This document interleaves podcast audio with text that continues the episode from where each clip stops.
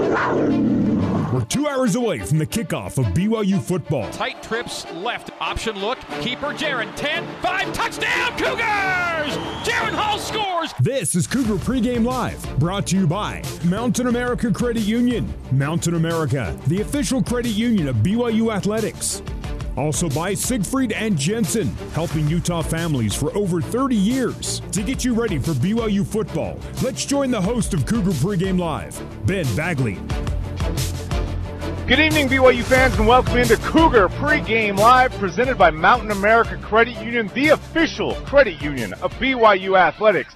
My name is Ben Bagley. Thank you for joining us for BYU football, and joining me is former BYU quarterback, and he is a legend, at least in my mind, Riley Nelson. Riley, look, we are we are here live, just outside the stadium at Cougar Canyon, and there are thousands of royal blue clad BYU fans here just chomping at the bit to get in the stadium. That is not an exaggeration. I turned off University Avenue at about 5 to 5. So we're talking three hours and uh, basically three and a half hours before kick and it took me over a half hour to get here because of the throngs of people trying to make it here tonight to LaVell Edwards Stadium. And I'll tell you what, I would not rather be anywhere else. It's funny because we you were you were last last week. You're down in Las Vegas for the Arizona game, and everybody's talking about the turnout for BYU fans. Cougar Nation in Las Vegas at Allegiant Stadium, and as you watched it on TV, just a sea of royal blue. It looks like just they got transplanted from Las Vegas and landed right here in Provo because this is an impressive sight. And I'll tell you what, I'm giddy for some football. Me too. The fact that the home opener, after all of the struggle and the unique cir- circumstance that was last year, all of that pent up demand for the fans and the program and the players to be able to release that on Utah in week one at home in Provo. Ben, it's uh, it's a dream come true. Yeah, last week it was a neutral site game, but kind of a road game for some of the BYU fans. It was the appetizer to what this is, which is the main course. We're opening up the home schedule at LaVell Edwards Stadium, and it is a rivalry game versus Utah, who's ranked 21st in the AP poll. I, I you know what? We've come this far, and we're going to get to our headlines in just a second, but I just want to start right here. Rivalry week means something different to you? Without a question. Without a question, it does. Just another game. I think that narrative maybe was mentioned by some people, and I, I, actually believe there was a certain point during my coach, who I you know love and respect, Coach Mendenhall, where he even uttered those words. But it's not. No matter how much you try and convince yourself that it's just another game, the fact is and the reality is, it is not just another game. So you might as well embrace the fact that this game is different of the other 11 games on your schedule. Get up for it, get intense, get ready, and go out and perform. Uh, we know the fans are hyped, and that, by talking to some of the players and coaches this week, I know they're hyped. So let's get ready and let's go. But before we get to everything else with Cougars facing the Utes, let's get to our headlines today for Cougar Pregame Live. All right, headline one, Riley. We're not very often do we do a football game, but the first headline's got nothing to do with the game. It has to do with the big announcement yesterday: BYU joining the Big 12 as BYU President Kevin Worthen and AD Tom Holmoe accepted an invitation from the Big 12 to join the conference in all sports except men's volleyball in 2023. Huge headlines yesterday. What does this mean for BYU as a whole? I think well, Ben, as people have asked me this since the news uh, was made public, I've been all the way jumping to, well, I think ultimately one of the five Power Fives is going to dissolve. You're going to have a four conference feeder into a playoff system, and all of it directed by football. But that means a tremendous opportunity for the existing athletes to be able to test themselves consistently against higher levels of competition. Secondly, for the athletic department, it means more. And, listen, we're kind of in a culture where we don't we're kind of told or discouraged from aspiring to these types of things but it means more notoriety more prestige and those matter when it comes to running an athletic department and athletic programs in the 2020s and being associated with the big 12 definitely increases our profile in that regard. And then lastly uh, I, I will end with i believe as far as football is concerned this is this is a tremor leading to the tectonic shift that will take place sometime later in this decade, um, and I think it positions BYU far better than the current state of independence does. Yeah, we're going to talk a lot more about the independence and the news surrounding it coming up in our next segment, but let's get back to the headlines. Headline number two BYU hosts Utah. It is rivalry week, and it's time to end the streak, Riley. As they say on social medias right now, one is coming. What does BYU need to do to get the one? You know, and we'll get into our keys in, in a lot more detail, but I think ultimately, first and foremost, and it's already starting out here with in Cougar Canyon with Cougar Nation and, uh, and the Sea of Royal that you mentioned just a minute ago. They need to bring the intensity. They need to approach this game differently than they have the last nine times because however they approached it the last nine times was did not get the job done. First and foremost. Secondly, I think they need to go out and play confidently. There has been a sense, it's even been palpable times in the stadium where you come in very hopeful, and then at the first sign of adversity, it's like, well, here we go again. You have to come in expecting that you are going to be in a dogfight for 60 minutes, put your foot, the pedal to the metal, your foot all the way down on the gas, and not let up until that final horn sounds. All gas, no break. That's what it's going to take today. What's interesting is we looked ahead to this week. It's this was a rivalry week like none other I've been a part of. I've been covering this rivalry for 20 years as a professional broadcaster. I've seen it all. I've seen BYU domination. We've obviously seen Utah domination. We've seen the ups and the downs and the crazy finishes and the, the epic stories that's just that just litter this rivalry. This week's been different because it was overshadowed it was overshadowed by the news of the Big 12. It was overshadowed by the rumors of the Big 12. If it's BYU fans and BYU, those following the Cougars, you didn't hear a lot in the media out there about this rivalry game. And that's from that side uh, of it. But in talking to some players and coaches, they were locked in. And it was all about one thing. Not the Big 12. It was about we got a game Saturday and we're sick of losing to these guys. I believe it was Dr. Dre who coined the phrase in his song "Forgot About Me." That what? Because I've been in the lab with a pen and a pad. You know, you, you guys are essentially writing me off. And we'll, we'll go into the lyrics get a little bit inappropriate for our family listeners after that fact, but this the news of the Big 12 I think it, it, did a great service to this football team in that it allowed them to get in the lab and prepare in isolation. Normally rivalry week is the most media heavy week. I, I went through it multiple times as a player, and your normal post practice, uh, you know, Monday you're kind of doing a recap of the game, and then you know Tuesday people are tr- trying to get their storylines, but by Wednesday, Thursday it's non-existent. Well, rivalry week, not only do is Monday are you hit up with you still got to do all the recap and everything. But now the storyline, you're getting hit with storylines for the rivalry game all of a sudden on Monday, and then Tuesday, and it doesn't taper off on Wednesday. They're hitting you there Wednesday. You you finally get a reprieve on Thursday because the SIDs don't let the media in. Yeah. But you have three heavy days where your normal post practice responsibility is maybe five to seven minutes, and it's ten to fifteen. I know that doesn't seem huge, but every question you ask is a, is a subconscious, you know, suggestion to your mind about how big this game is and everything that's riding on it and all the pressure. The fact that the players didn't have to deal with that this week and they could take that energy that they use to manage that that media and pressure and, and external hype and focus that towards the game plan and their execution. I'm excited to see what that means on the field. What's interesting, it would have been easy, easy. Like, like I, am a guy who gets distracted easy. I, am doing something, working on my office, the computer.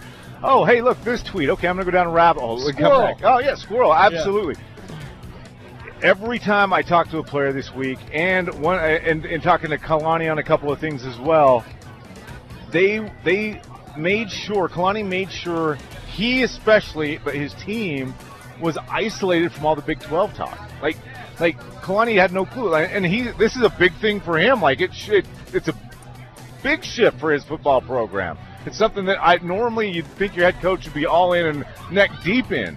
He wasn't. He had no clue. It was almost like, Tom Holmoe, don't come talk to me about this. I got a game to win. We can talk about this on Sunday.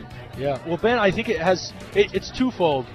One is he knows his job is to win football. If he doesn't take care of business tonight, the week after that, and the week after that, he might not be around because this deal doesn't go down for two more years, right?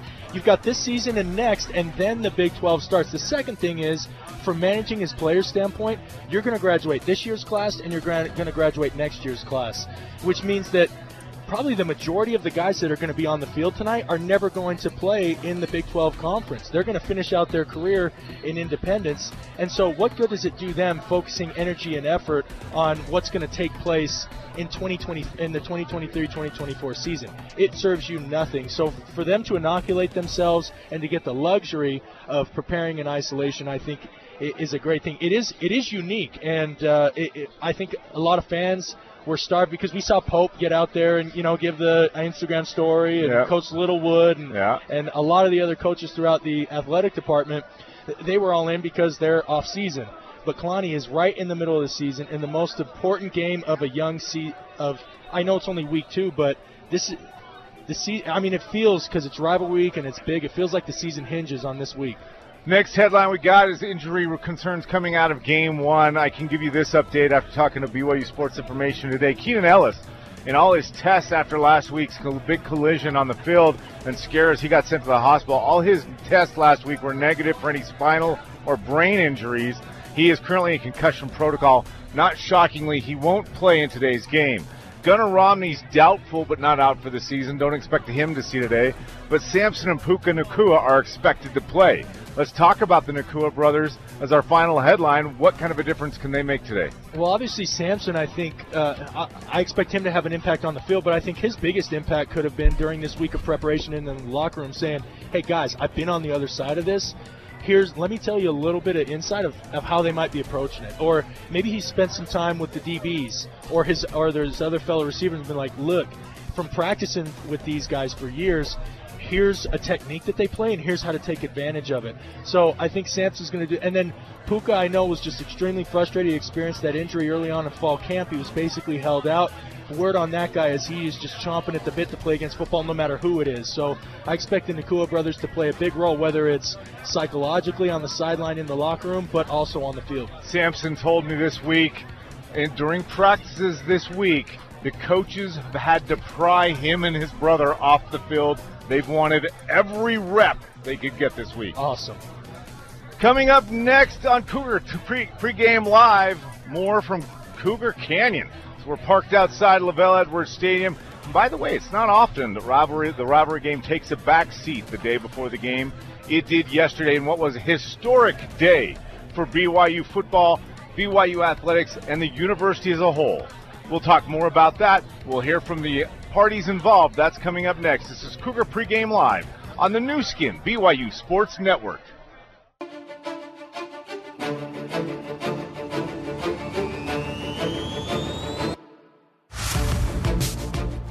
This is Cougar Pregame Live on the Nu Skin, BYU Sports Network. Alongside Riley Nelson, here's Ben Bagley. Welcome back to Cougar Pregame Live, and for those of uh, those of you just joining us for the first time on KSL News Radio, welcome as we get you ready for the rivalry game as BYU hosts the 21st ranked Utah Utes. I'm Ben Bagley, and joining me, former BYU quarterback and current BYU game analyst, and one the one and only Riley Nelson. Cougar Pregame Live is presented by Mountain America Credit Union, the official credit union of BYU athletics. Normally at this time, we'd get to know the foe a little bit by ta- talking to an opponent's broadcaster. However, yesterday was arguably the biggest day in BYU sports history as BYU was invited to and accepted an invitation to join the Big 12 Conference. BYU will join the conference in 2023 in all sports except men's volleyball, which is the only sport at BYU the Big 12 doesn't field. The men's volleyball team will continue as a member of the MPSF. Riley, you heard the announcement after all the rumors. It's true. We can stop saying if it's going to happen. It's going to happen in 2023. And what was your reaction when you heard the news? Uh, a lot of excitement. I just, uh, it's a culmination of really decades of work by student athlete, and we focus so much on football, but student athlete, if if our basketball team or our, or our softball team or our track and field or our women's volleyball, if they weren't up to snuff, I don't know that we'd be as attractive as a candidate. But it's been so it's been a culmination of decades of hard work by the university at large, the athletic department involved, but they are made up of the individual athletes who have come to BYU, put in the blood, sweat, and tears to make these programs be the level and caliber of programs that they are. uh, to get finally excited. And one one caveat, just because of our recent success against Texas and Oklahoma, how those recent games are gone, I'm a little bit sad that they don't get to come and, and get their taste of BYU as a conference member. But uh, outside of that, I, am looking forward to it. The fun thing is they might have to for two years though, because they're right. still scheduled to be there until 2025. Now all this is up for debate and negotiation, all that stuff. But right now the plans are BYU goes to the conference in 2023. Texas and Oklahoma leaves the conference in 2025. It's funny. How did I react to this? Well, after two days of just making sure this announcement all happened right with BYU TV and BYU radio and all the other stuff involved, which was awesome experience. Do you know what I did today? I watched Big 12 football. I've never been a guy on a Saturday who's like, hey, let's find a Big 12 football game. I was watching the battle for the Cyhawk Trophy. I was like, you tell. I was like, yeah. oh hey, that's a well, that's a Big 12 brother, and let's watch this game. Man, let's go, let's go, go Big 12. Well, I think you missed out on a lot of good offense. So it's funny tonight, and we'll get into this a little bit later in our pregame show. But I'm very familiar with Charlie Brewer because when Matt Rhule, the current yes. current head coach for the Carolina Panthers, was the head coach at Baylor. Yes, they had great offense, and all those years of playing against Gary Patterson, I can't help but oh, goes, what, what's he cooking up on defense this year? Because those defense, I still get nightmares about what they do. Of course, you got what Lincoln Riley's doing at Oklahoma, and it's always fun to you know. Look, I, I love that Taysom put it on him, but still those the all white with the burn orange longhorn are some of the freshest. So, to unlike you, I have been a participant and a consumer of Big 12 football for many years, and uh, and just which made me all the more excited to be a part of it because I know it's extremely slept on. I know Oklahoma hasn't had the success in the playoff, and there hasn't been a national championship in some time, but they play good football down there. And so, and we play good football up here, so it would only make sense that we would join forces. Well, let's hear from three of the participants from yesterday's press conference announcing BYU's entrance to the Big 12. First up, Texas Tech president Larry Sko- Sko- Schovanec, who was also the Big 12 Board of Directors uh, chairman. President Schovanec, after making his announcement, said the fit for BYU was obvious. In this process, we were looking for the best universities with the best athletic programs and uh, with those criteria, you quickly focus on certain institutions. And so it was a very easy decision uh, to come to the point where we are today. Um, BYU also fits in ways that complement our athletic strengths as well as our athle- uh, athletic programs. So um, this was a very clear and relatively easy decision for the eight continuing members of the Big 12. Well, you mentioned the other student athletes. BYU perennially a top 20 Learfield Cup team, organization, university. President Schovanec here says, yeah, that's one of the big reasons. I agree. Amen. De acuerdo. Like I don't. Nothing to say. add. Yeah, I, I agree. That was well said, well put. Um, like I said, those who follow it our rival, you know, some people might get tr- might try and say some trumped up things to get under your skin, but no matter which way you look at it, BYU belongs. Big 12 Commissioner Bob Bowlsby said this relationship between BYU and the Big 12 is one that is mutually beneficial and personally gratifying. Uh, it will be a very successful partnership and indeed uh, a marriage that's going to make Brigham Young University uh, more competitive um, it's going to make the Big 12 more competitive. And uh, speaking purely on a personal level, I enjoy working with people that I trust and that I like and that I know share the values that I have for intercollegiate athletics. And uh, in a very short period of time, I've come to know that that's what your university stands for. I really enjoyed the pettiness there from uh, Bob Bowles being the shot at Texas, Oklahoma, and the SEC. But aside, besides that, some good compliments about BYU and how it's a perfect fit. Yeah, I mean, the reality is, is you look at who you're bringing in to replace them. UCF, everyone has a different view of themselves, and perhaps they're viewed by the outside world. But I mean, Oklahoma, their football success has been, you know, has been next level. But when you, if you're comparing Texas and BYU straight across and across all the, as you look at it, I believe it's called the President's Cup. Yep. Right. The overall athletic department performance. You know, BYU goes toe to toe with those guys, if not surpassing them. So again, they definitely belong, and I think they are more than an adequate replacement for the outgoing parties from the Big 12. And finally, BYU athletic director Tom Holmoe said this 10-year process to get here has made BYU better. 10 years ago, we charted a new course. On our journey, a new way forward. And I feel during those years that BYU was able to learn and to grow and to change. In the WCC and as an independent in football, we still have a long way to go, but that's where it all started. It's, I appreciate uh, Tom Holmoe there understanding. Like yesterday was the party, right? But it's kind of like uh, the, you're on a team, you get to win on Saturday, you get about 12 hours to enjoy it, and now the work begins for next week. And Tom Holmoe realized that. You you look at what teams have done when they've made that jump. TCU, Utah, when they made the jumps to Power Five out of the Mountain West Conference, both teams struggled for a few years to get up to par. BYU, there's work to be done as you make that transition into a Power Five conference. One of the nice things that they have the luxury that those that the ones that you just mentioned did not is two years of recruiting on the announcement. Those other ones made the jump, and the next season were in the middle of conference, so they were essentially, you know, playing in Pac-12, Big 12 with Mountain West, uh, Mountain West talent.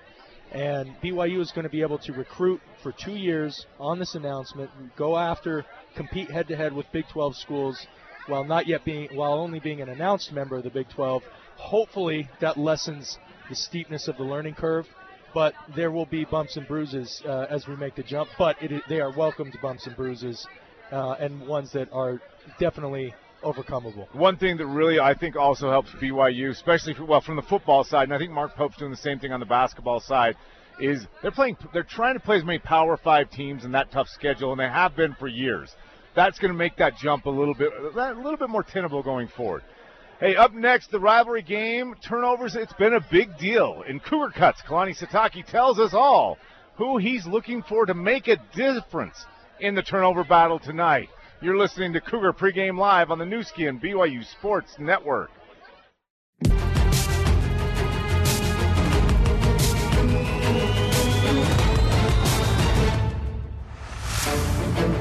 Let's get you back to Ben Bagley and Riley Nelson for more Cougar Pregame Live on the Nu Skin, BYU Sports Network. Cougar Pregame Live is presented by Mountain America Credit Union, the official credit union of BYU Athletics. It's time for Cougar Cuts. And we start with head coach Kalani Sitake as he breaks down what he sees from this year's Utah team. Really talented, well coached. I mean, I, I know the coaches really well. So I, uh, they're going to get the most out of their kids. You, you can see um, great leadership. I mean, the guy that stands out the most to me is their linebacker. Uh, Lloyd's, you know, he's just he's a big time playmaker, and they're big up front, you know, on the very physical team on on all three phases. So uh, we're we're really looking forward to the matchup. Obviously, I, I know I know them really well, and we seem to know each other, so we'll we'll see what happens on the field. But it comes down to the players making plays and making sure that we as coaches learn from some of the things that we've gone through, um, especially after the first game, and try to make sure we get that improvement. Everyone says that you you improve the most from week one to week two. We'll see how much they improve. We'll see how much we improve, and then see what happens on Saturday. The, the, improvement from week one to week two for both of these teams. And what's nice, I mean, while, while the win over Arizona in Las Vegas was nice, left a lot of room for improvement. Most definitely. I, I did like that there was a little bit of stress, a little bit of adversity because you, they are going to face this tonight. So that actually didn't scare me. The fact that it wasn't a cakewalk. And then I will second what Kalani said. I got a chance to watch the game film, and Devin Lloyd definitely does stand out, the, the linebacker for Utah. It reminds me a lot of the makeup of those Ravens teams in the 2000s, where normally it's the quarterback that's the face of the of the team. Devin Lloyd, uh, Ray Lewis was the face of those Baltimore Ravens. Devin Lloyd, although not as boisterous or, out, or outspoken as Ray Lewis was, his his play on the field is very uh, similar. Uh, yeah, Devin Lloyd, this just in, he's good. Uh, we, uh, watching him play, he's just what that guy like. Oh, what? Oh, there he is again, making another tag. He's always around the ball, and that's that's he's like a poor man's uh, Fred Warner. Yeah, absolutely. I see what you did there. I approve, and I like it. Hey, having lost nine in a row to Utah, Coach Sitake was asked how much emphasis he puts on the streak in general. You only get four years to play, so it's not like those guys really know that much about it. And so it's a while ago that I was on the other side when it first started. So all we care about is right now. You learn from the past and you you live in the, in the present and you prepare for the future. So that's what we're going to do right now. We're, obviously, there's things that you can carry over in, in, in games that, that allow you to be in a position to have more success and win the game we're going to try to do all that. I don't think you can sit there and hide things from the players. They they obviously know that there's a streak going on and things like that. So you address it and then you you give them the challenge of going out there and trying to find a way to to you know break it. And we're not going to hide from it or or shy away from any of that stuff. We want to play this game and we want to be aggressive and uh, we want to do whatever we can to, to make sure that we change what you know some of the past as coaches, I mean, this is probably it's more on us than, than anything. So we'll try to find a way to get our players to, to perform the best and give us our best chance for success. I think I think there's a bit of a tone change in Kalani, where in the past it was kind of like, hey, it's another game, it's another game, and they're embracing it. They're embracing what this game is right now. That it is a rivalry and it means more. And I love that tone change from Kalani. And I also like what he said at the beginning. The streak means nothing to the you know 11 guys that are going to be on the field at any certain point during this game. It means a lot to us as fans and as the program. Yes. So I'm not trying to devalue the streak, but as far as breaking it, what needs to be done to break it, the nine previous games have no bearing on what happens tonight. So I, I the tone change I noticed as well as well as the, the focus being put on the here, the now, executing this play, this series, this quarter, this half, this game. Amen. Quarterback Jaren Hall was pleased with the offensive performance in week one, but he wants to see things click earlier in the game this week. I think we just got to start faster. You know, get points on the board. That's what we're out there to do. So, I think being comfortable, having more energy right from the get go. Um, you know, just getting after it, trusting the game plan, and really just making plays. One thing I like about Jaren Hall as, as a, a, fan of football, but annoys me a little bit as a member of the media, that guy's pulse never changes, and he is just dialed in. He's all business. Is, is he just says says what he needs to say and gets out.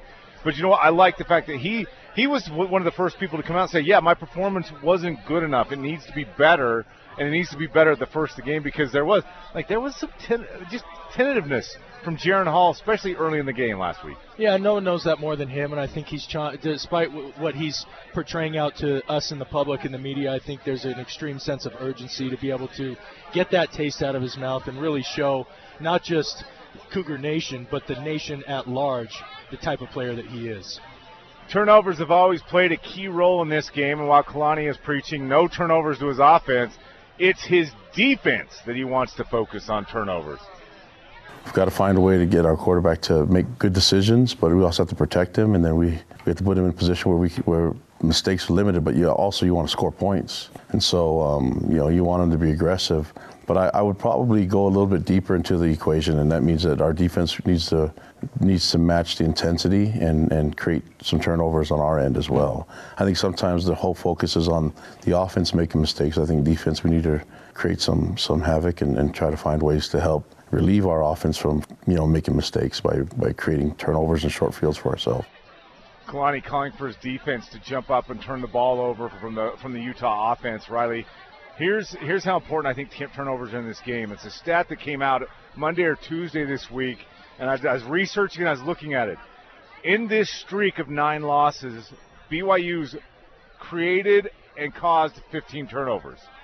The University of Utah has nine TDs from the defense off of turnovers.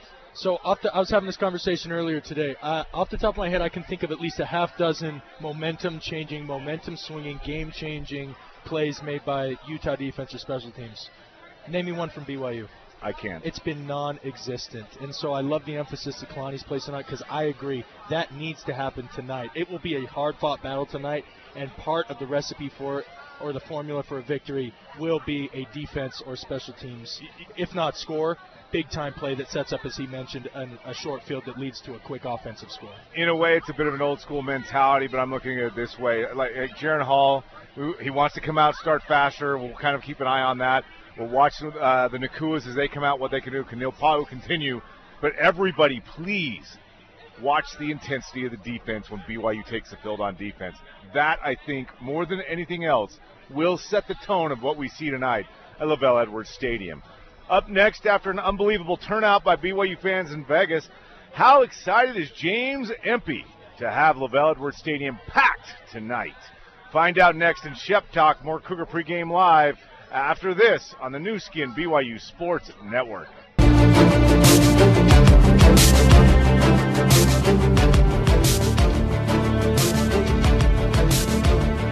You're tuned to Cougar Pregame Live on the Nu Skin, BYU Sports Network. Now back to your host, Ben Bagley. Cougar Pregame Live is presented by Mountain America Credit Union, the official credit union of BYU Athletics. Cougar, Cougar center James Empey has lived around the rivalry his entire life. His dad, Mike, played and coached at BYU.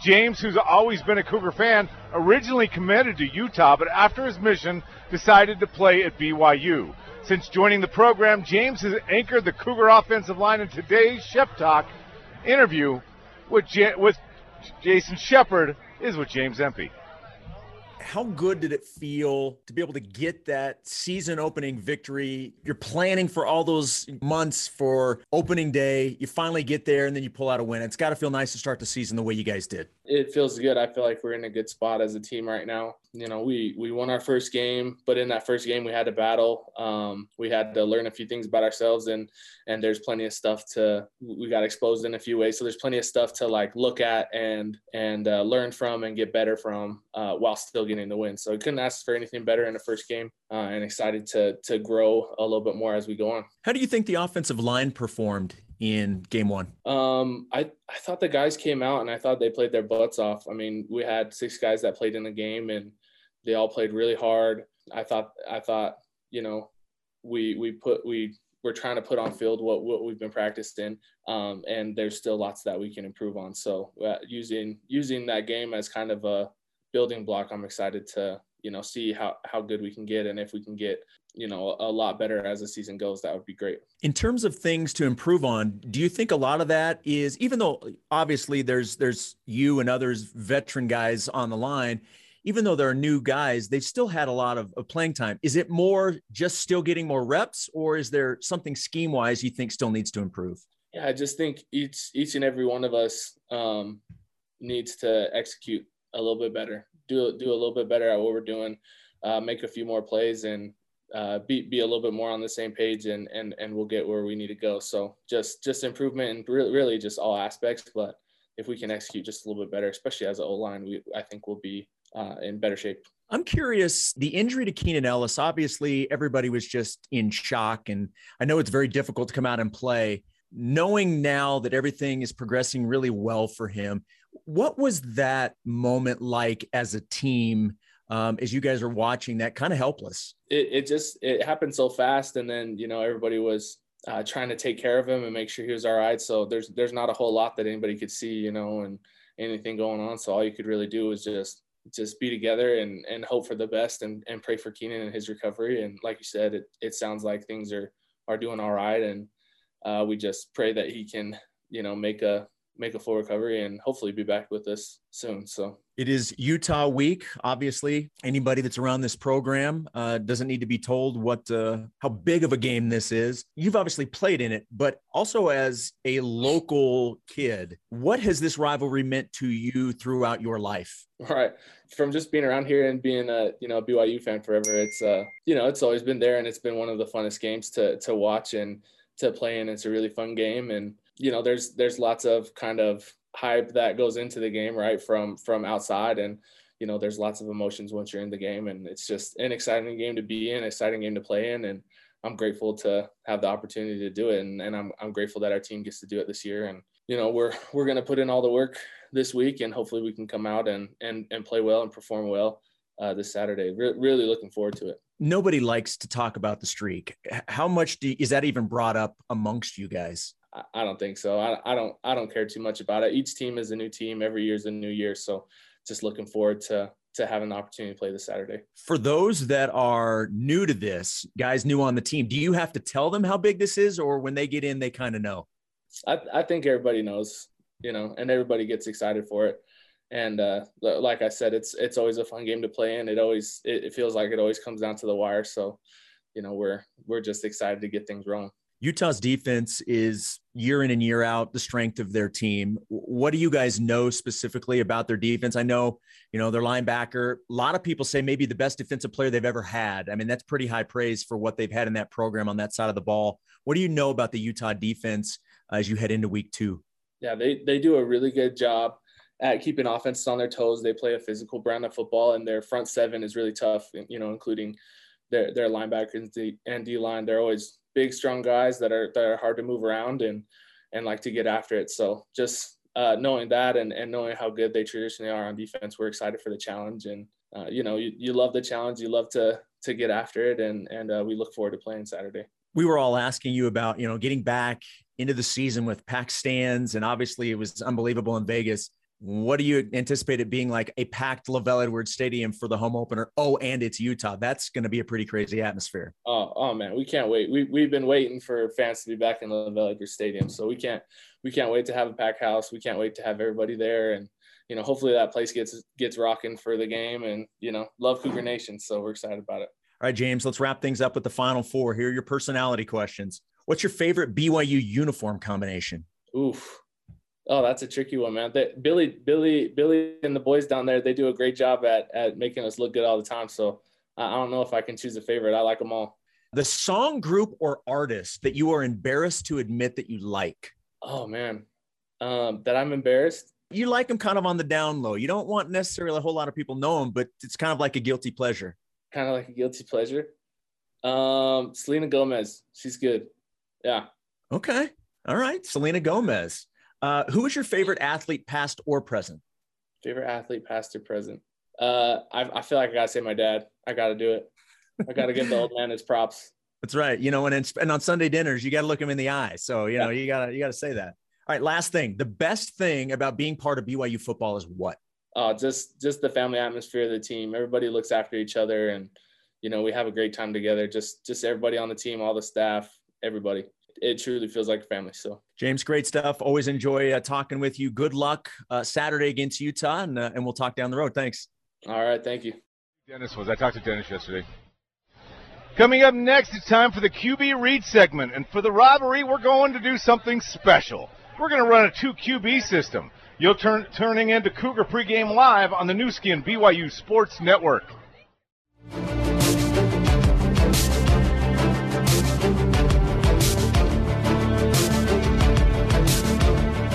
You're tuned to Cougar Pregame Live on the Nu Skin, BYU Sports Network. Now back to your host, Ben Bagley.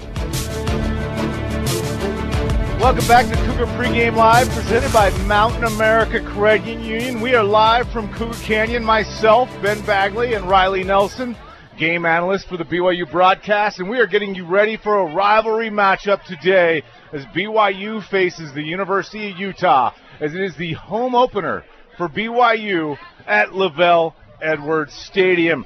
Riley, we, we, we, we, talked about it at the top of the show. We talked about the royal blue sea that seems to be moving in here. Starting to see some red mix in there, but things are starting to heat up as we get closer to game time. Yeah, and we were surprised. We heard a little bit of, uh, you know, a little bit of energy when the Utes got off there. But obviously, their Cougar Walk happened, and that was all positive, good vibes, band playing, all that. The Utes got off their bus and entered the here on the northwest corner of the stadium, and uh, you, you could tense it. There was a there was a there was a tenseness about it. There was a, a, dislike, which you always love that going into a rivalry game. Yes, no, it's absolutely. This is what you know. What this is what football is all about. Is like I said. Now, now that now that we're well, soon to be, we're engaged to the Big 12 conference. I mean, I was watching some of our Big 12 Big 12 brethren cheering on the Iowa State Cyclones as they battled the Cyhawk Trophy. Didn't turn out well for them as I was driving down, listening on the radio. Things went badly for them. But like that's that rivalry matchup that uh, listening to the, I was actually listening to Iowa broadcast and listening to them in the booth, and I'm just like, yep, rivalry game, love it, love the rivalry game, and that's what we're here today. That's what we're here for today. Here as BYU faces Utah at LaVell Edwards so, Stadium. So Ben, yes, sir. We uh, this segment is the QB read with Riley. Yes. And I arranged a. Uh, you mentioned the throng and sea of royal. Well, I I booked a special guest. Okay. For the segment I today. like it. I like and, where this is going. Uh, and the throngs and sea of royal Cougar loyalists, I'm sure, made it hard, difficult for him to get here on time. But we're glad that he has joined us. This uh, our next guest needs no introduction. No one saw more wins than this guy as a QB at BYU. Nobody has beaten Utah since this guy was at BYU and nobody hates Utah more than this guy at BYU. The one and only, my friend, my mentor when I when I came to BYU. And good friend Max Hall. Max, thanks for being with us. Absolutely. Hey, you were there in that game, though. Most definitely. You were there. You got popped, and I, I don't know if it was like an ankle or a shoulder, but like I threw a couple warm up passes, and then I quickly remembered there's no way Max is ever coming out of this game. No, sorry, dude. No way. Can't do it. Well, hey, first and foremost, thank, you. you're up on a short night. You're still coaching down in Arizona, right? Yeah, coaching down in Arizona, and actually, we just uh, Ty Detmer is now with me. Tremendous. So he, he's the head coach. I'm the offensive coordinator. Dennis Pitta is the receiver coach. I mean, we're just having a blast. Boy, who's, the, who's the decor then? Uh, his name's James Veris- James Verinsky. He's been there 10 years. He's awesome. So but let's be honest, Ben. No one really cares about. That's true. It's, it's all about scoring the points. It's all about the offense, right? so, so, Max, I want to. Um, you played in this. You played in this game three times. Yeah. 07, fourth and 18. Everybody remembers it. Conference champions. 08 up in Rice Eccles game gets away, uh, and then of course 09 the overtime win, which is you know the, that famous pass to Andrew George in overtime has made its rounds on social media. Yeah. What did you learn in those three games that if you could impart that knowledge or that wisdom to this 2021 team, what would that one thing be? It, I mean, if you look at the two games we won, we made big plays, especially at the end. You know what I'm saying? So we we did a good job taking care of the ball gave ourselves a chance to win at the end of the game and then made big plays at the end of the game to win. So the game that we lost, six turnovers, you know what I mean? Didn't take, take care of the ball. And um, so that's what they have to do tonight. This is what I think. I think both defenses are good. I think both offenses are still trying to find identity. And it's going to be which offense can kind of turn it on tonight and make those plays that I'm talking about. So, Max, I, I wanted to kind of let people know that you were coaching because I feel like there's been a little bit of generational shift as far as players are concerned. Uh, obviously, the famous press conference, which, by the way, I didn't disagree with at all. I wasn't maybe as vocal about it, and I didn't maybe have the platform that you do, but I feel the same way. I feel like, whether you know, hate, hate or animosity. Let's not get into the semantics of vocabulary, but I Yeah. think you need a little bit of dislike to fuel that emotion that's required here in football. I feel like the, this new generation of players is much more about they're being friend, you know, they're snapping a selfie at midfield after they're they're bros with everybody. How are you, or, or how would you, if you were coaching BYU, how do you, with your own kids at American Leadership Academy, let them know that it's okay to let that emotion, that anger, that vitriol come out and apply it uh, for productivity on the field? Yeah, dude, that, uh, that's that's a great comment. So here's the deal. I think it is a little bit different with social media because there's no t- Twitter and all that when I play, but because of social media, everybody knows each other. You know what I'm saying? So it's a little bit different. We can be buddies, but, but in, when the game is on, come on, man. I don't care if you're my buddy or not. If you're competing against me, I'm not going to let you win. I'm going to do everything I can. I'm going to talk trash. It, it, football was personal to me. Like I took pride in playing the game. Didn't matter who I was playing. I always thought I could win, and I was going to give you everything I got. Now the Utah game was personal, big time personal for me because of what happened my junior year. So, I, I mean, I, not a day went by that I didn't think about that game and preparing my guys for it. And and yeah, in the moment, I, I hated them, right, because of what happened. So all that emotion just came out of me after after the game in that press conference.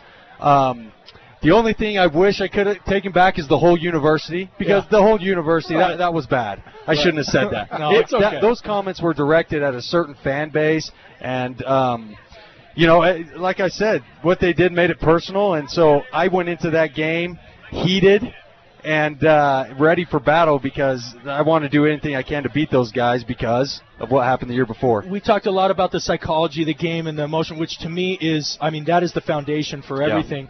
I don't know if you had a chance to catch the BYU versus Arizona game or even a little bit of the Utah Weber State, uh, but from an X's and O's standpoint, what do you think has to happen tonight to result in a Cougar victory? So I did see the U of A game. I didn't see the Utah Utah State game at all. So I really, uh, other than just talking to people and what they have, I, I haven't seen them play yet.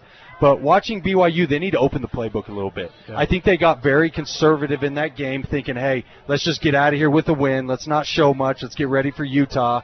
And they need to open it up. Okay, they need to let Jaren Hall go. They need to use the tight ends. They got two awesome tight ends that I, I don't know how many catches they had, but they were non-existent in that game. So run game looked good. Now, if they can put together the play action in the pass game and be a little bit more complete offensively, man, I think we got a lot of weapons. We can be pretty good. I love it.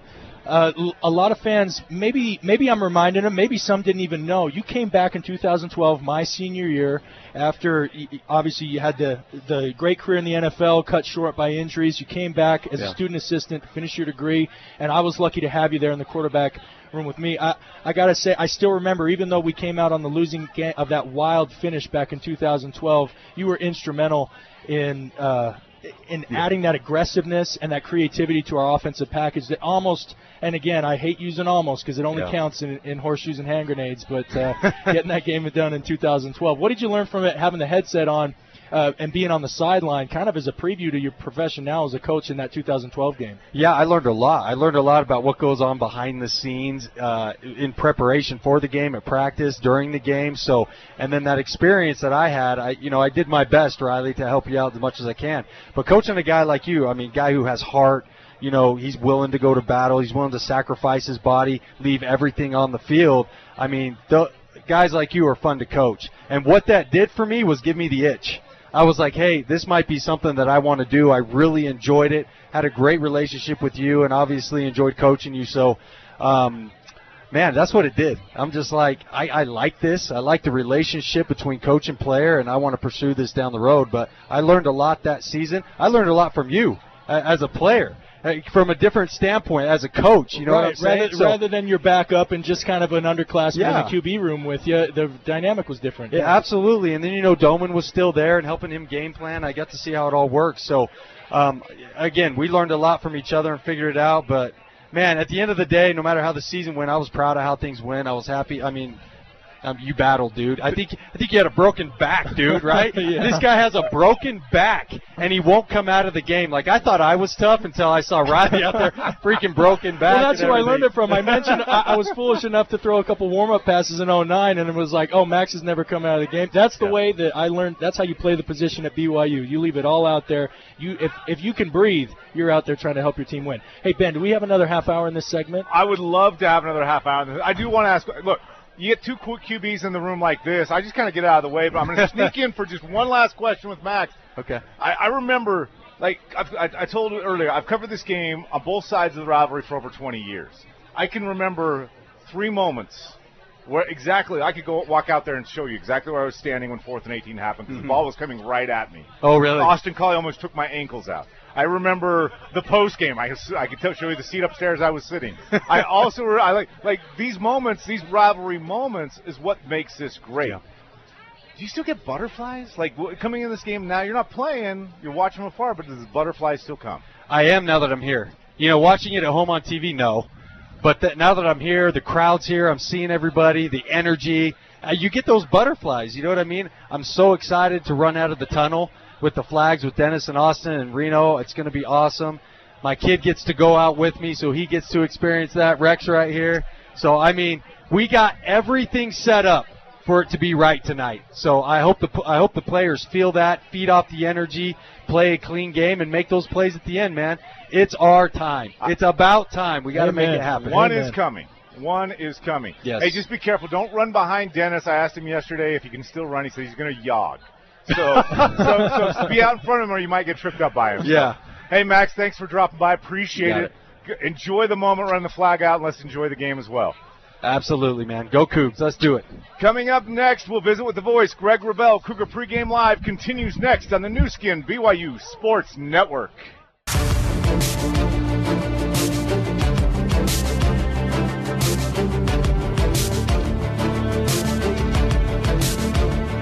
You're tuned to Cougar Pregame Live on the Nu Skin, BYU Sports Network. Now back to your host, Ben Bagley. Welcome back. Cougar Pregame Live is presented by Mountain America Credit Union, the official credit union of BYU Athletics. Joining us now, well, he'll join us in a moment, was Greg Wrubell, voice of the Cougars. We'll visit with the voice in just a moment as he wraps up his pregame interview with Kalani Sitake. But joining me here, still in Cougar Canyon, in a sea of royal blue, Riley Nelson. It's good to talk to Max Hall. Oh man, that's like I wasn't joking when I asked if we could somehow squeeze out another 30 minutes in that segment. I know we got advertisers that pay for all this, and I know that we got to hear from you know the opposing coach and all that stuff. But it was so great to see Max. He, I wasn't lying when I said a, a friend and a mentor. That guy. He, when I was up at Utah State, uh, and Greg's here with us now, so I'll be brief. But uh, there wasn't a lot of senior statesmen. I, I kind of was like figuring it out on my own my freshman year. Then I get here, and I get to spend a year learning from one of the greats uh, in, in BYU football history, which is saying something because we all know the legacy that's left behind. And then to be able to have him come back in 2012 and be a coach my senior year, and then to be able to have maintained a relationship to where now our wives are friends, our kids, our kids know each other, has just been a, a special treat for me. So to be able to share the airwaves with him and to have him here to help break the curse, the fire, is I think exactly what we need. Hey, joining us now is the voice of the Cougars, Greg Wrubell. Greg, you just got done talking to Kalani Sitake. What'd you learn? Well, I learned that uh, whereas last week, uh, after the Arizona game, there were some current concerns, both about uh, how many guys weren't able to play in the game. Uh, you know, Jake Oldroyd and Max Tooley and, and Jackson Kafusi, uh, you know, the Nacua brothers, uh, and there's, you know, and there was concern about a couple of guys who were lost in the game. The news got really good during the week, and and we'll see. Some of these things are game time decisions, and in fact, how they're warming up right now will determine if they get to play or not tonight. But but the people there were concerns about are putting themselves in a position to be available tonight. And we're talking about both Nacua brothers. Uh, Nacua brothers. Uh, Neil Pau'u, who left the game ding, came back in. Uh, he is going to be good to go, it sounds like. And uh, somewhat surprisingly, Gunnar Romney. Uh, Gunnar Romney's injury last week appeared to be one that would take him out for you know a, a game or two, right? Uh, but in uh, when they got back, things weren't as bad as they thought they might appear when they went in and did some work and got some imaging. And then Gunnar himself said, "Let's give this thing a go." And so he's warming up. And wow. you just don't know. Yeah, and uh, Max Tooley should be good to go. Jackson Kafusi should be good to go. The only guy uh, that Kalani really ruled out uh, tonight was Keenan Ellis, and Yes. so Keenan's going to be out a little bit. But the other guys who there are question marks about for one reason or another are all going to put themselves in a position to be assessed for readiness at game time, and that's as good a situation as you could hope to have uh, for this game. You talk about that that position. Talking to Samson Nacua this week, he told me the coaches have had to pry me off the practice field because I want every rep I can to get to prove that I'm ready to play on Saturday. Yeah, both guys have practiced, and, and again, how many reps either or both get, you know, will, will, will be will be determined. If Gunnar gets on the field, we'll have to wait and see.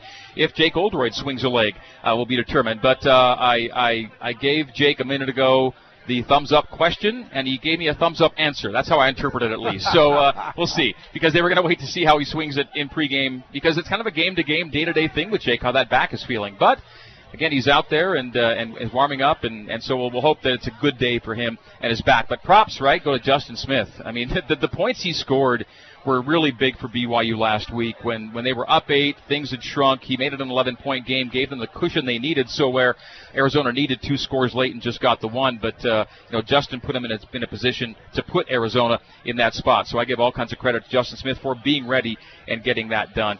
Uh, you know, Kalani, uh, I, I think feels that there's been. I think he said. I want to paraphrase him from our interview. He thought there was a, a, an extra level of focus he felt from his guys this week. That, that sometimes it cannot be just the same week or just another game. It's it's uh, some are bigger than he felt that there was a little more to his guys this week, and and we'll see how it all comes together on the field. Greg, I'm sure they were playing their cards extremely close to the vest, but all those players that you just mentioned that were not available last week, available this week, I, I got to believe that you can expand the playbook. Was there any hint or any notion that you got that there might be maybe some more aggressive play calling or maybe a couple of different looks because of the added players? Not from Kalani, but just by you know by, by, by the nature of their abilities. If those guys play and didn't last week, you'd be able to do maybe a couple things you didn't do last week, uh, but not not not, the, not not to that extent. I, I do think it's interesting that uh, the tight ends, who were such a big part of this offense, you know, last year. Maybe this does or doesn't surprise you. I'm not sure. They had, I think, only combined three or four catches, but I think there were seven tight end targets on the night. Now that's between Rex and Holker and Wake, and I consider Wake a tight end. He's a tight end fullback, but he lines up on. Yeah, me too. Yeah, he he he, play, he plays a tight end spot for them. So you know, seven's not a not a horrible number. I think the number of catches felt down, especially in terms of how Rex contributed, but that's still. I think a huge ace in the hole for BYU. Uh, that can still be a mismatch situation. They can go double and triple tight and feel comfortable with the ability to still push uh, push the ball down the field in, in that personnel grouping.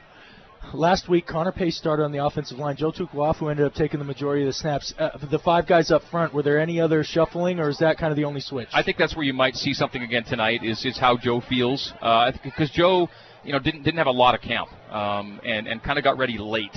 Uh, to get ready for Arizona. So I think if you see anything there, it might be at that right guard spot. You could see some more Connor Pay tonight. Uh, and once you get past the five and six, then you're right down to, to Braden Keim and Campbell Barrington is probably seven and eight. I don't want to get too far afoot as we're closer to game time on the big news from yesterday, but there is one important question I want to ask you. I got a, I got the sense talking to Kalani this week that he was really taking the Big 12 news and isolating himself from it. Do you feel like that big news yesterday, BYU accepting an invitation to the Big 12, will serve as any distraction or, on the other side, motivation for tonight's game? I. I mean, I certainly hope it wouldn't be. I don't know that it that, that, that, that it can be because I think it had, it had been percolating enough that it wasn't as if it was a total blindside. I think everybody around the program knew this was something that was about to or could happen.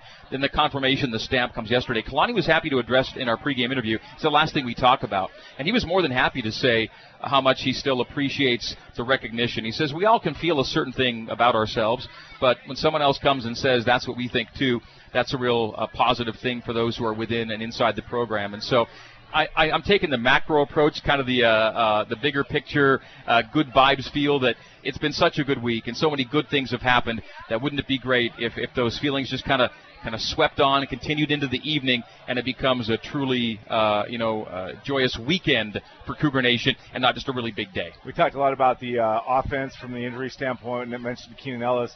But Kalani put it really hard on the defense this week, publicly in the media.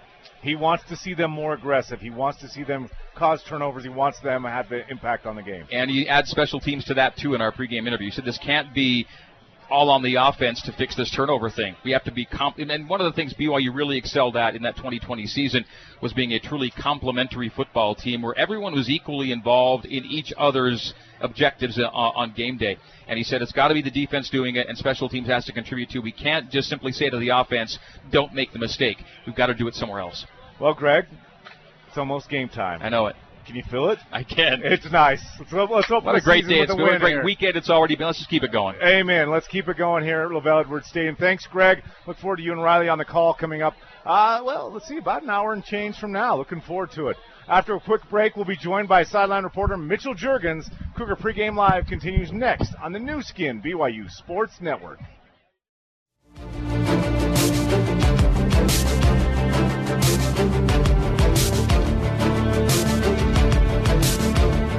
You're tuned to Cougar Pregame Live on the Nu Skin, BYU Sports Network.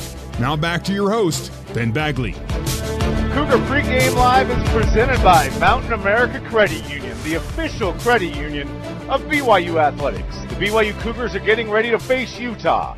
I'm joined now by sideline reporter Mitchell Juergens.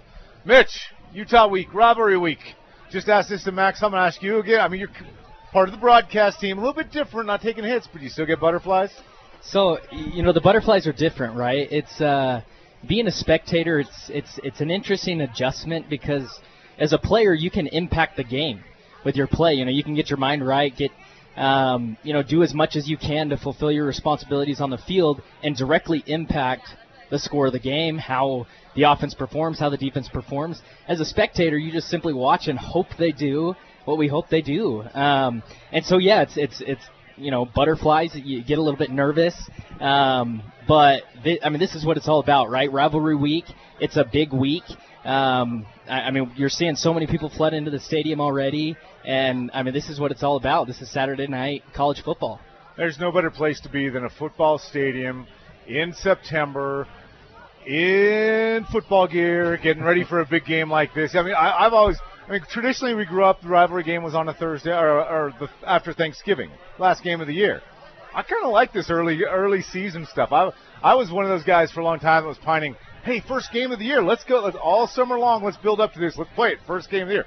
See it week two, still good feel. Oh yeah, I mean it definitely adds the anticipation when you have it early on because you know it's on the schedule early and all summer, all uh, all winter you're prepping for. You know, in the back of your mind, you know, hey, Utah's early, we got to get ready. Uh, but the other thing that I love about this is early in the season, most teams are healthy right? You're not missing too many key players, and you know late in the season, there's you, you know you don't run into the what if of is you know if if the quarterback wasn't hurt or the running back wasn't hurt, you know is this a different ball game? It's earlier in the season. Most I mean most everyone's healthy, and so this is going to be a battle of the best of the best, and you know, could, couldn't be more excited for tonight. All right, we'll get back to the rivalry game in just a second, but it's not often that the big game, the rivalry game, gets overshadowed on a week by a news story. It Yep. did this week with the announcement of BYU joining the Big 12. I, I, am not even joking or no hyperbole here. The biggest story in BYU athletics ever. Yeah. Like even trumps, I think, the '84 national championship. If you believe that, my mind, my argument. You can argue it. That's fine. Yeah. Uh, but let, let me ask this: You grew up in Houston. You, you're you're a guy who grew up in that territory of the nation. Does it mean a little bit more to you? What do you think? What was your reaction? Oh, oh, absolutely. I mean, everybody's so excited for this announcement. Um, you know, I'm right there with them. For me personally, you know, I grew up a BYU fan. My dream was to put on BYU blue and, and play at LaVell Edwards Stadium. But part of that, I was always hoping, you know, if I went to Utah to play for BYU, I would hope that we'd get games on the schedule to come back home, play in front of some home crowds, some friends. And this is happening. I mean, you have um, Baylor, TCU, Texas Tech, University of Houston. Those are a lot of Texas schools, and for me personally, I mean that's that's a dream setup for a college football player out of out of the Texas area. Um, and but but what's so great about this is just a solidified schedule year after year, right? It's been so fun the last couple years in Independence to see the strength of schedule improve, and now it's going to be week week after week, year after year, and that's consistent. And so the ability to compete for a conference championship, I mean, this is something that these players, you know, that they're excited about and ready for because these are big games and a chance, you know, uh, hopefully too with an expanded playoff, you could get into the college football playoff and make a statement just with the natural conference that we're in with the Big 12 now. Well, well, you, mentioned one thing that I, I mentioned earlier with Riley about this. The games BYU's played in Independence, five, six, seven this year, P5 games, will ease that transition into a P5 school where you're doing it every week, a P5 conference where you're doing it every week. When the Mountain West Conference kind of broke apart in 2011, Utah and TCU made that jump not having had that experience, and they struggled. I think that eases the transition for BYU a little bit. Yeah, absolutely. And you know, I, I was actually listening to Tom Holmoe talk um, with with Jeremy Spencer the other day, and I thought, I I mean, he said something that you know really st- stuck out to me when BYU went independent in 2010. The whole goal was for access and exposure, right? And that's exactly what they did. Year over year, the strength of schedule improved, and they put BYU in that immediate conversation for a true contender in a conference like the Big 12. And so when it came to expand the conference, seemed like BYU was a no-brainer, and it's for that improved schedule. They're ready to go. We've competed against the best of the best ag- ag- across all conferences, and so this is, I mean, something that all of BYU Nation's excited about. Me personally, being from Texas, I mean, this is huge. Let's get back to the game now. Enough of that. Enough of the side story. Let's talk about the big game coming up. Let's talk receivers. Yeah. Shocking news moments ago. Greg Wrubell tells us that Gunnar Romney now may play. Was listed as doubtful, not expected. He's out there warming up, trying to give it a go. We might see him. Samson and Puka Nacua most likely will play. Samson said they're trying to pry us off the practice field. We're getting as many reps as we can to get ready. Neil Pau, big game last week. Yeah. What do you expect to see out of this receiving corps in week two? Yeah, so uh, I mean, week two, just adding. I, I mean, that, that was great news as well that Gunnar could potentially play this week. Um, but adding Samson and Puka to that roster, the biggest thing this adds is depth, which you need in a game like this, um, as well as experience.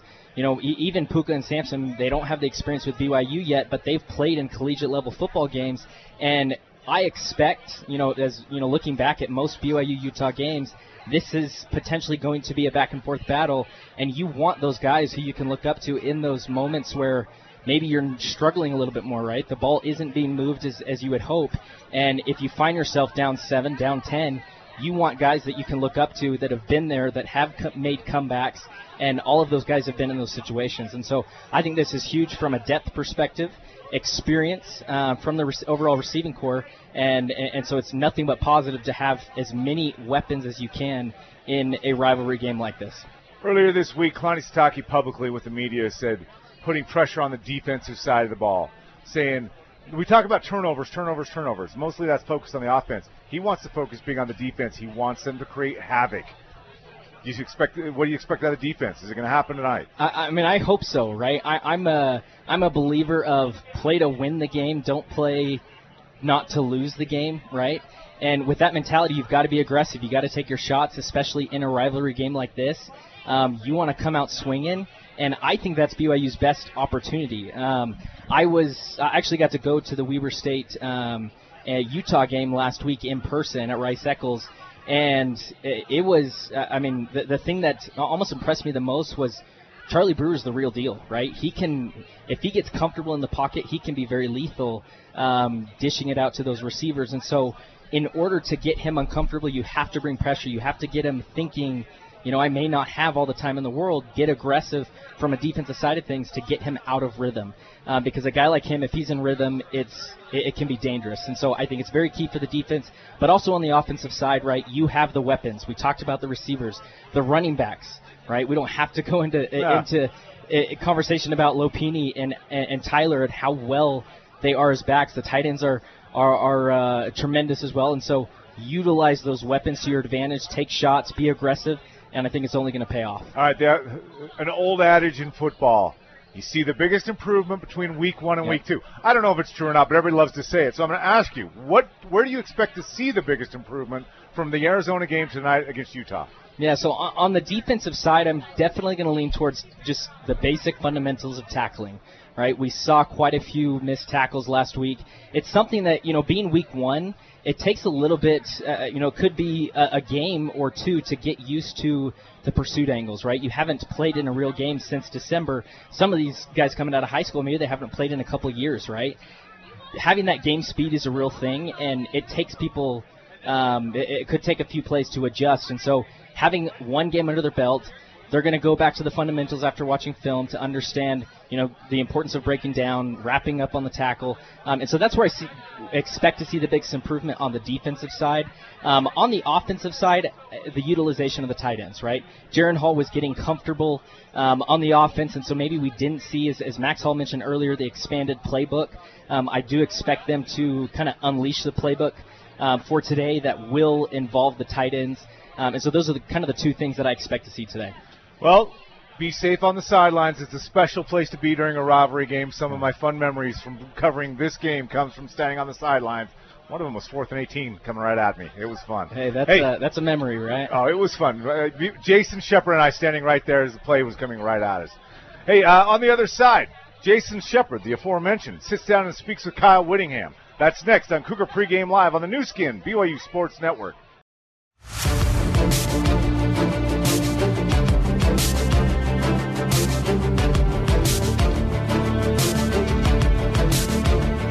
You're tuned to Cougar Pregame Live on the Nu Skin, BYU Sports Network.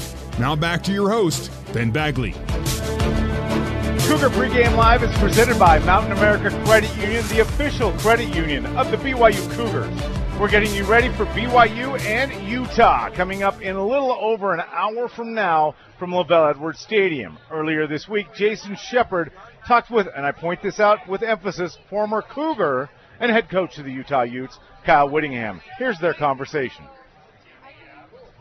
Coach, with the game under your belt, give me your pleasant surprise, something that stood out to you that you were pleased with, and then something you, you look at from the win over Weber State and said, you know what, we got to get better. Well, I'd say the first thing that jumps out at, uh, at, at at me and and uh, probably our fans as well is, is Charlie Brewer and the way he was able to to throw the ball uh, accurately, went through his decision making process quickly, took care of the football, um, you know, we did have the one interception, but that was, uh, you know, hail mary that uh, really was not his. You know, that's just a, a end of the half, uh, throw it up for grabs. And so, I think that uh, that was the biggest uh, positive coming out of the game is the efficiency throwing the football. Uh, negative was special teams. We, we weren't very sharp on special teams, and, and obviously the 100-yard kickoff return was the the big uh, hit that we took in the special teams department. But we gotta we gotta be better. We missed a PAT and just didn't do a whole whole lot uh, in special teams, and that's something that typically is a is a strong suit for us, and so we got to get that corrected. You mentioned Charlie Brewer and, and his efficiency. I, I did hear you say that you do want to see the passing game get better overall. In terms of where you want to see that get better, what did you mean by that? Well, first of all, drops. You know, we had five drops in the game, and that uh, you just can't be a good passing team if you're going to drop the football. And, and uh, I'm not going to say you're never going to have a drop, but to have five in one game and a couple of them on uh, touchdown passes, Charlie would have had two more touchdown passes had we made the catches, and and so that's got to get corrected uh, first and foremost. And and uh, you know, other than that, uh, you know, we only snapped the ball I think 63 or four times, something like that, that were graded snaps, and and we threw the ball uh, I think 29 of those 63. So we're very close to a 50-50 average or a percentage, and and uh, you know, had we not had the game in hand at the end, it probably would have been uh, you know at least 50-50, maybe a little more skewed to the to the throw game. But but uh, you know, we've just got to be uh, efficient and uh, get the production every single week. Because if you're going to be a good football team in this day and age, you got to be able to throw the ball efficiently. Let's talk about that really good defense. And it really does feel like every time I prepare for these games, the talk is that this could be Utah's best defense. And, I, and I'm hearing that again this season. I don't know how much you pay attention to that, but what are the expectations for the defense in obviously what should undoubtedly be a massive strength again this year? Well, we always have high expectations uh, on the defensive side of the ball, and you know where we end up is anybody's guess. You know, I don't really pay attention to to the uh, you know those statements that could be the best ever. I mean, if you're going to be the best ever, you got to play like it, and that's uh, that's the the bottom line. And and so that you'll play your way into that conversation. And right now, we we started off on a on a decent note. You know, we gave up uh, 260, 70 yards somewhere in that neighborhood, uh, 10 points. You know, the, obviously the other seven points were on the kickoff return. So we did some good things defensively, but uh, just like everywhere else, uh, you know, on the football team, there's room for improvement and, and things that we got to get better at you know, and so we'll just see how we progress as the season progresses. But but uh, I know we've got to get a lot better and and uh, better with assignments, technique. Uh, I thought we made some plays on the ball uh, in the secondary that was good to see, and uh, that's got to continue because we're going to be tested in the secondary all year long. Talking with the head coach of the University of Utah, Kyle Whittingham, here on Cougar Pregame Live. Kyle, what were your thoughts on what you saw from BYU against Arizona, and then maybe your overall thoughts on the team Kalani has this year? Yeah, it was a solid game for for BYU, and and uh, did what they needed to do. Took care of the ball on offense. They weren't overly prolific. You know, I think they had 370 yards or, or somewhere in that range, and and uh, or no, I guess it was about. Uh, yeah, right around 370, and and so, uh, but they, like I said, they took care of the ball. They had a, a, you know, the run, the run game was was solid. I thought the quarterback did a nice job for his first. Uh, well, I guess it wasn't his first start, but but uh, you know, his, his first game of the season, I thought he was pretty sharp. And then uh, the uh, wide receiver Pau was the go-to guy. You know, he was the guy that uh, was targeted most often. You know, their scheme hasn't changed much, even though it's a new quarterback and, and a lot of new faces. It's very very similar scheme and and uh, did a nice job in the play action boot game. That was a, a big part of what they did, and and uh, just overall uh, did what they needed to do to win that game. Kalani has talked a lot about the relationship that he has with you and how much it means to him, not just from a professional standpoint, but also as a mentor and a friend. I'm curious on your side of things, what has that relationship meant to you? oh, it's meant the world, and I feel the same way Kalani does. I love Kalani. He's a he's a guy that uh, I have the utmost respect for. Uh, I believe we have a great relationship uh, that goes beyond football, far beyond the football field, and uh, we spent some time together in the summer. And uh, I just, you know, was uh, so uh, grateful for what he brought to our program when he was here. He did a great job for us and came in as a, a young coach that really had no defensive background and put him on the defensive side of the ball, and he took to it uh, immediately and worked his way up to coordinator and and did a fine job coordinating for us. And then, of course, he had other opportunities that he left for, but uh, really thankful and grateful for what he brought to our program. And and uh, like I said, think. Uh, think he's just a tremendous person. Kyle, now Kalani has said multiple times he obviously wants to beat Utah, but outside of that, he cheers for for Utah to win every other game. Now, do you do the same for BYU outside of the one game? you know, I've been asked that about uh, a lot of teams, and I, I'm so focused on the on the whoever we're playing, I I don't really pay attention. But I do wish the best for Kalani. I can tell you that for certain, and and uh, I was happy to see that uh, a new contract extension. I think that's awesome and well deserved, well deserved, and that was the definitely the right move for the school to make, and and uh, getting him locked up for for a longer period of time. I know that you preach the importance of forcing turnovers as much, if not more, than anyone else, and they have played a massive role in this matchup. Is that the scheme that leads to so many forced turnovers from the Utah side of things, or is it something else? I'm not sure it's the scheme as much as it is the the culture and the and the philosophy. It's uh, you know there's a lot of different ways to turn the ball over. I don't think our scheme necessarily lends itself to to more takeaways. I think it's a mindset, and uh, if you look over the last six years, somebody told me I didn't do the research myself, but we have gained the most takeaways of any team in the country over the last six years, and I think that's a huge part of our success. I know it is because the turnover margin, other than the final score, is such a vital statistic, and and probably the most vital statistic. I mean, it's either that or explosive plays. Those are the two things that are that are neck and neck for uh, you know determining whether or not you win. And so, it's something that we uh, preach on a daily basis. Uh, we coach it, we teach it, uh, and probably more technique than scheme. You know, just technique when you get to the point of attack of ripping the ball out and and doing what you can to to create those turnovers. But but uh, like I said, more a mindset than uh, anything we're doing schematically. All right, Kyle, last question. And I know you were asked about the winning streak, and you said nothing lasts forever, that ultimately it really just comes down to how the team prepares, just like every other game. With that said, how much easier is it to get guys' attention in terms of that preparation when the opponent is a rival? Well, it's, it's very easy. I mean, that's that's one of the that's one of the good things about the about the uh, the week of this game is that uh, you don't need to do much to to get their attention, and and uh, their their interest is piqued, you know, from the get go, and and uh, particularly uh, the guys that have been in the rivalry game before. Now the new guys, there's a little bit of of a uh, educational process to let them know, you know how intense it is and the and the uh, you know just the emotion of the game. It's uh, not hard to get your team up for for games like this, and and uh, in fact, it's probably a need to make sure you temper them and not uh, you know not let their emotions get the best of them. Kyle, thank you so much as always. You are always great to to do these interviews whenever we need them, and uh, and I truly do appreciate it. Thank you very much for the time. Okay, Jason. Thanks for having me on. There you go. That was Kyle Whittingham, head coach of the University of Utah. 21st ranked Utes coming into LaVell Edwards Stadium to face the Cougars. The Cougars lo- looking to end the streak, and tonight feels like it might be the night it happens. When we come back, we'll look at some other action in college football. This is Cougar pregame live on the Nu Skin BYU Sports Network.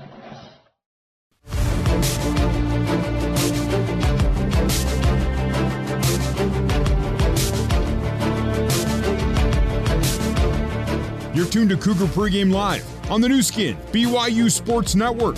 Now back to your host, Ben Bagley. This is the final segment of Cougar Pregame Live presented by Mountain America Credit Union, the official credit union of the BYU Cougars. Let's get you caught up on some other scores going on tonight. BYU soccer over at Southfield up 4 0 on Missouri in about the 62nd minute of that match. Now to college football, a couple top 25 scores to be aware of. Uh, let's go. Notre Dame surviving a scare uh, with Toledo. They went the Irish score late to get a 32-29 victory. Number two, Georgia beats UAB big, 56 to seven. Texas A&M beats Colorado in a whopper of a scoring game, 10-7. That was sarcasm. Hey, future Big 12, Big 12 brother Cincinnati, they they're seventh ranked in the nation. They beat Murray State 42 to seven. Number one, Alabama beats Mercer 48 to 14. And there was one upset in the top 25, uh, in a top 15 game. Number 12, Oregon goes into the horseshoe at Ohio State and beats the Buckeyes 35 to 28.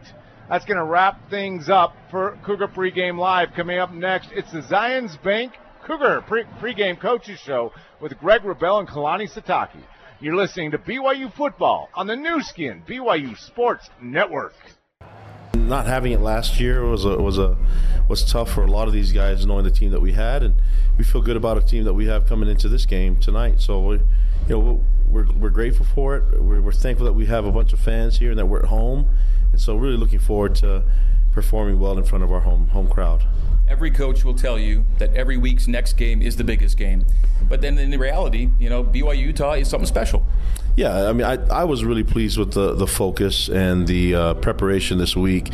I mentioned to the team that um, LaVell was big on preparation, and that was his, you know, he said that the will to prepare is more important than the will to win, and that was really um, evident that they prepared a little bit d- different this week than they had in, in, in weeks past, and so I, am really liking the focus, and we'll see how it plays out tonight. But but so far, with the coaches and with their schemes and with everything that we've practiced all week, we feel really good about going into this game.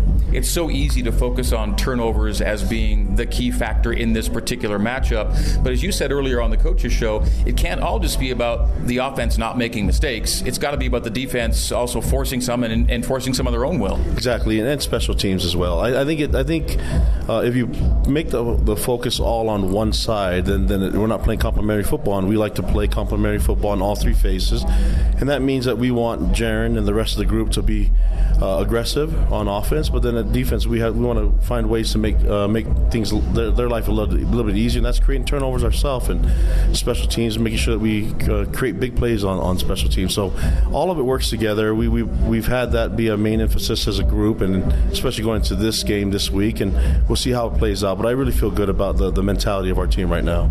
You were down a few guys going into the Arizona game. You lost a few guys in the Arizona game, but generally speaking, it's good. It's been a good week in terms of getting some of those guys back and getting some of those guys ready to go against Utah. Yeah, and I think most of them will be back. Uh, Keenan Ellis is the only one that's not going to be playing for sure. Other than that, it's really uh, going to be decided on the field an hour before kickoff, and so uh, we've had some of those guys. Uh, actually, all of those guys practice, and we'll just have to see how the last 24 hours has been for them. We kind of touched on turnovers. Are there other what you would say are keys to the game in terms of getting the result you want tonight? Yeah, it comes down to the fundamentals of the game and, and uh, doing all the little things right. We've talked about uh, doing the, the, small and simple things as a team and, and, and the rewards that it'll bring for us. And, and that's true in so many so many um, parts of our life, but uh, it's going to be really true for us in football. How pleased were you with how Jaren Hall handled his first start in, in two years? I was just really happy that he was able to show the poise and composure that, that we need to lead this offense. And um, I, I, thought he made some really good decisions. I thought there's some things that we could do better as a team to help him. Um, it helps having all your weapons back, and so hopefully that'll that'll help ease his uh, ease his ability to, to feel like he has to put it all on his shoulders. So I think he's got a lot of different weapons to go to, a physical line. So we'll have to see if we can get some points on the board. All right, biggest concerns that Utah presents. Oh, they're, they're the same. They've, they've had the same uh, identity for years now, and ever since Kyle's been there, he's wanted to establish uh, possessing the ball on offense and, and, and winning the game on defense. And so I think they're, they do just enough on special teams and defense to carry most of the load. For us, we want to play all three phases evenly and try to find ways to contribute and make the game make the game ours. And I think uh, that, that's going to be a difference is, is us playing our version, our best version of our own football, our own brand of football, and that's our BYU style of football. And then seeing how it matches up to what Utah brings. You haven't come through the tunnel yet, but I think you've already got a sense of how it's going to feel because you know it's a sellout and it's BYU Utah on a Saturday night. Oh, it, you can feel it in the air, and there's a lot of extra incentives for the fans to be really excited going into this game. And I felt it when I walked up, you know, on the, on the Cougar Walk and seen all the fans there, and I can't help myself. I'm a fan uh, at heart. That's what I was before, a coach and a player, and um, I just want to really make them happy. The focus is fully on football and on this game tonight. That's been the focus and is. But at the same time, this is part of what's been a special weekend for Cougar Nation. And I think you know that and acknowledge that and realize the good feelings everyone's got this weekend. It'd be great if the good feelings just continue for a few more hours. It's a good compliment to the fan base to all of Cougar Nation, to to the hard work that the athletics department has done, to the academics of our school. I think everyone should be proud of that fact that that, that we are um, in the Big 12 and, and, and that we've been invited. It helps confirm what everybody thought from the first place, whether they're part of our fan base or part of our family or whether they're uh, outside of our university. It's just nice to have it be confirmed. Um, obviously, we're focused on the game, but we can't be blind to the fact that people are respecting us, and, and that's that's that feels good when when that, that's able to happen. It certainly does. Kalani, thank you for the great preview. Best of luck against Utah, and we'll talk post game. Let's go. Have some fun. That is BYU head coach Kalani Sitake. This has been the Zions Bank Cougar pregame coaches show for banking that helps you game plan for life. Zions Bank is for you. This is BYU football on the Nu Skin, BYU Sports Network.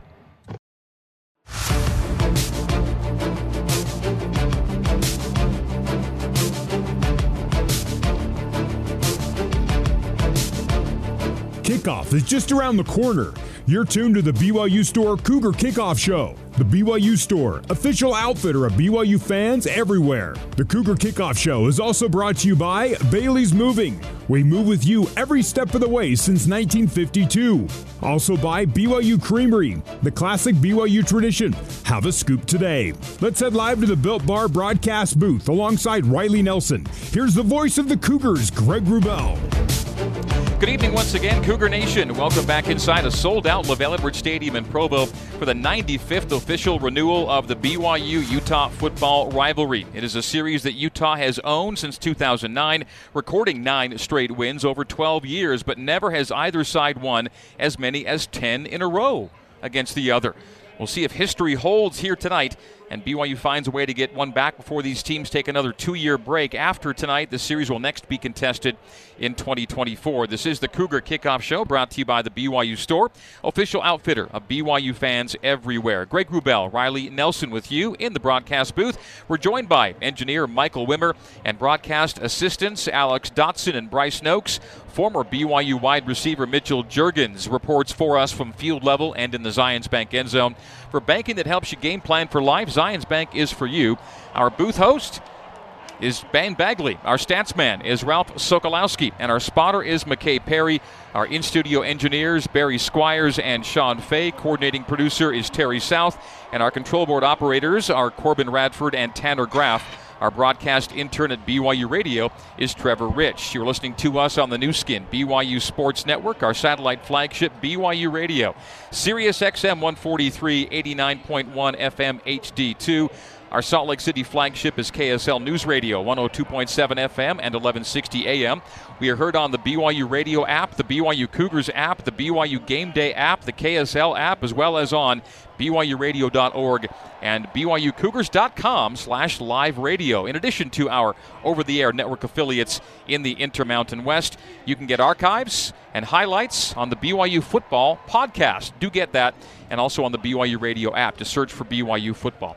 All right, well, we're hoping that uh, BYU AD Tom Holmoe will be available in a few minutes to step into the booth during this pregame show. And as soon as he does, we'll interrupt our preview, if you will, to speak with Tom about BYU's membership in the Big 12. But until then, we'll discuss the many ways this game has gotten away from BYU over the last 12 years. And Riley, perhaps the most frustrating thing is it hasn't always been just one thing. Yes, the turnovers are a major component, but the Cougars have almost lost in every heartbreaking way you could find to lose a football game, whether in regulation or in overtime, in nail biters, in blowouts, minus in the turnover margin, plus in the turnover margin, home or away. It feels at times as much a mental hurdle now as it is a matter of physical exertion and execution. But either way, the streak kind of now has a life of its own, and it's time, once again, Riley, to end it. Yeah, and in the pregame show with Ben in Cougar Cuts, Kalani mentioned that the history can inform the present, but really has no bearing on what happens here tonight. So I think for us as fans and media, we feel the nine games like piling up on us a, a lot more heavily than this program, or at least Kalani is trying to make it be that way. Make the team know that the only thing that matters is what happens here tonight. Play by play, series by series, quarter by quarter, half by half, game by game. That's how this game will be won it really doesn't matter what's happened in the previous nine. What matters is what's done here tonight. More of the BYU store. Cougar Kickoff Show is straight ahead. But before the break, this reminder to stop by your locally owned and operated Big O Tires for the lowest price on every tire, plus no credit needed financing. Big O Tires, the team you trust. The Cougar Kickoff Show continues right after this, live from LaVell Edwards Stadium on the Nu Skin, BYU Sports Network.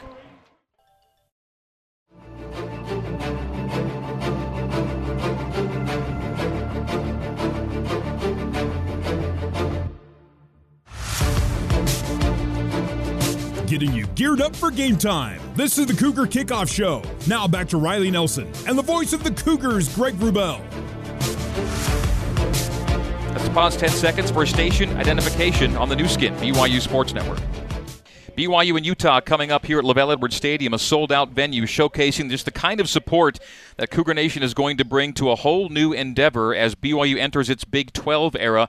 The school yesterday accepting an invitation to join that Power 5 conference effective in the 2023 24 academic and athletic season. One of the main architects of this undertaking is BYU Athletic Director Tom Holmoe, who joins us now in the booth. And Tom, congratulations again on this major milestone for the BYU program and really the culmination of a concerted, let's call it decades long effort, really, to join the upper echelon of American collegiate athletics. Thank you, Greg. Uh, I feel so good tonight to see this full house. We're celebrating 9/11, the anniversary. We didn't have any games in that last year where we had people, fans in the house, and now this great um, tribute that's going on right now to 9/11, and everybody's here. It's a full house, and it's BYU Utah red and blue. What could you ask for more? A sold-out stadium here in Provo tonight, and all the seats are full now. Earlier this morning, when I was here uh, for the tower climb, it was a pretty, it was a somber and solemn moment, and, and yet pretty uh, uh, poignant. As an empty stadium uh, felt emotional, as a lot of people showed up to honor the first responders and make their climbs up the stairs this morning here at LaVell. Yeah, I think that um, the tributes that sometimes athletic events, people don't want to bring in emotions and things from outside the game, but sometimes the athletic events, whether it's professional or collegiate, um, they just kind of really have an emotional and a passionate touch to it. And tonight, I think a lot of people are feeling it. How gratifying uh, a weekend is this for you personally that culminates tonight with, with this sold out building after a monumental day yesterday? Yeah, you know, I, I don't really look at it personally. I just I, I just hung out with a bunch of our former football players at the varsity club tent and just looked at all of them. And I talked to Patti Edwards last night or the night before, and I, I, just I don't feel this is I feel this is about the brand, and the brand started a long, long time ago, and it's been good for a long time. And I kind of just felt like there was going to be a day when this was going to come, and we had to be ready. And it was a long wait, but I'm happy for Cougar Nation now. Tom, um, a lot of, of course, Greg just mentioned in the lead in that this game is going to take a two year hiatus. I think a lot of people are, uh, they have the elation of the Big 12, but they're also concerned about the preservation of the in state rivalries, particularly the game against Utah. I'm assuming that's already kind of been talked about, but I mean, we're going to play this game every chance we get. Yeah, I'd like to. I, I just had an opportunity to talk with Mark Harlan down below, and it was awesome to be able to look at him. We're friends, we've known each other for a long time and when he, I knew him before he came to the University of Utah, and one of the things that we said is, hey, we're going to do everything we can within our powers to, to play regularly. Will we play every single year? I'm not sure about that, but we're going to work to play regularly. Tom Holmoe is with us. He's going to stay with us as we head down to field level for our national anthem. So proudly we hailed at the twilight's last gleaming, whose broad stripes and bright stars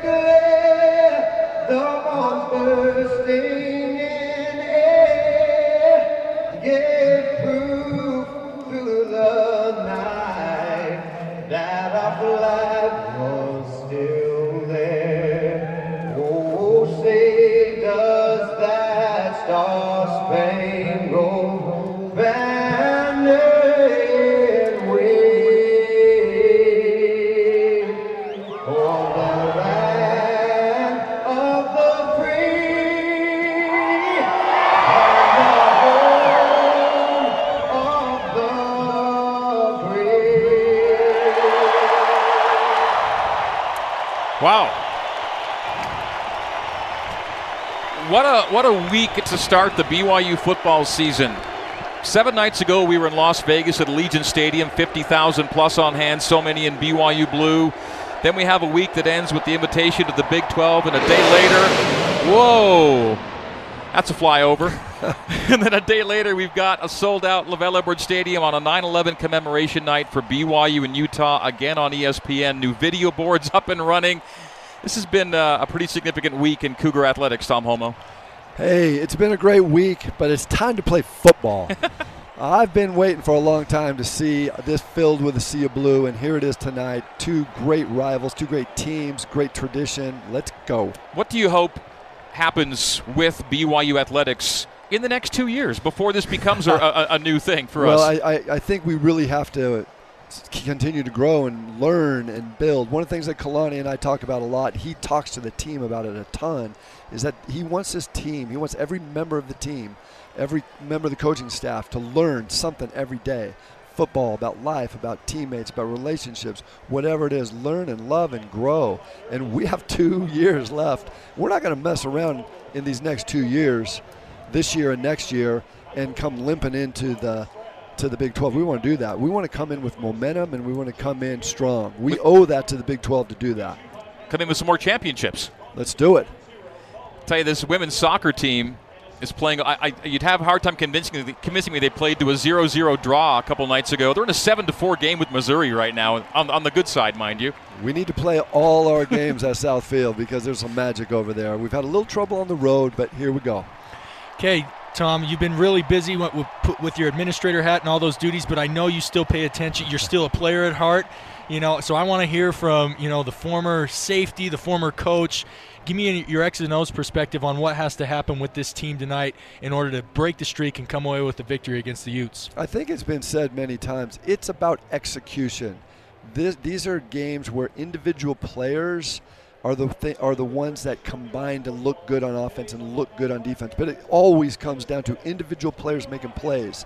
As was said earlier on the show, we have not done well at BYU in this game in turnovers, and it comes down to execution, focus. There's a ton of emotion in this game, and how you handle that, how you manage it, how you focus that attention has a lot to do with how you execute. I love it. I hear Kalani and and it's repeated by his players one eleventh, and it sounds like that comes from the top down. That's coming from you down. Hey, this is Kalani's team, and maybe he's teaching me. I don't know. I'm ready to learn too. So, Greg, Any, you, either way, it's good we're all on the same you page. two, you two guys got a lot to learn too before you get into the Big 12. Let's start tonight. do it.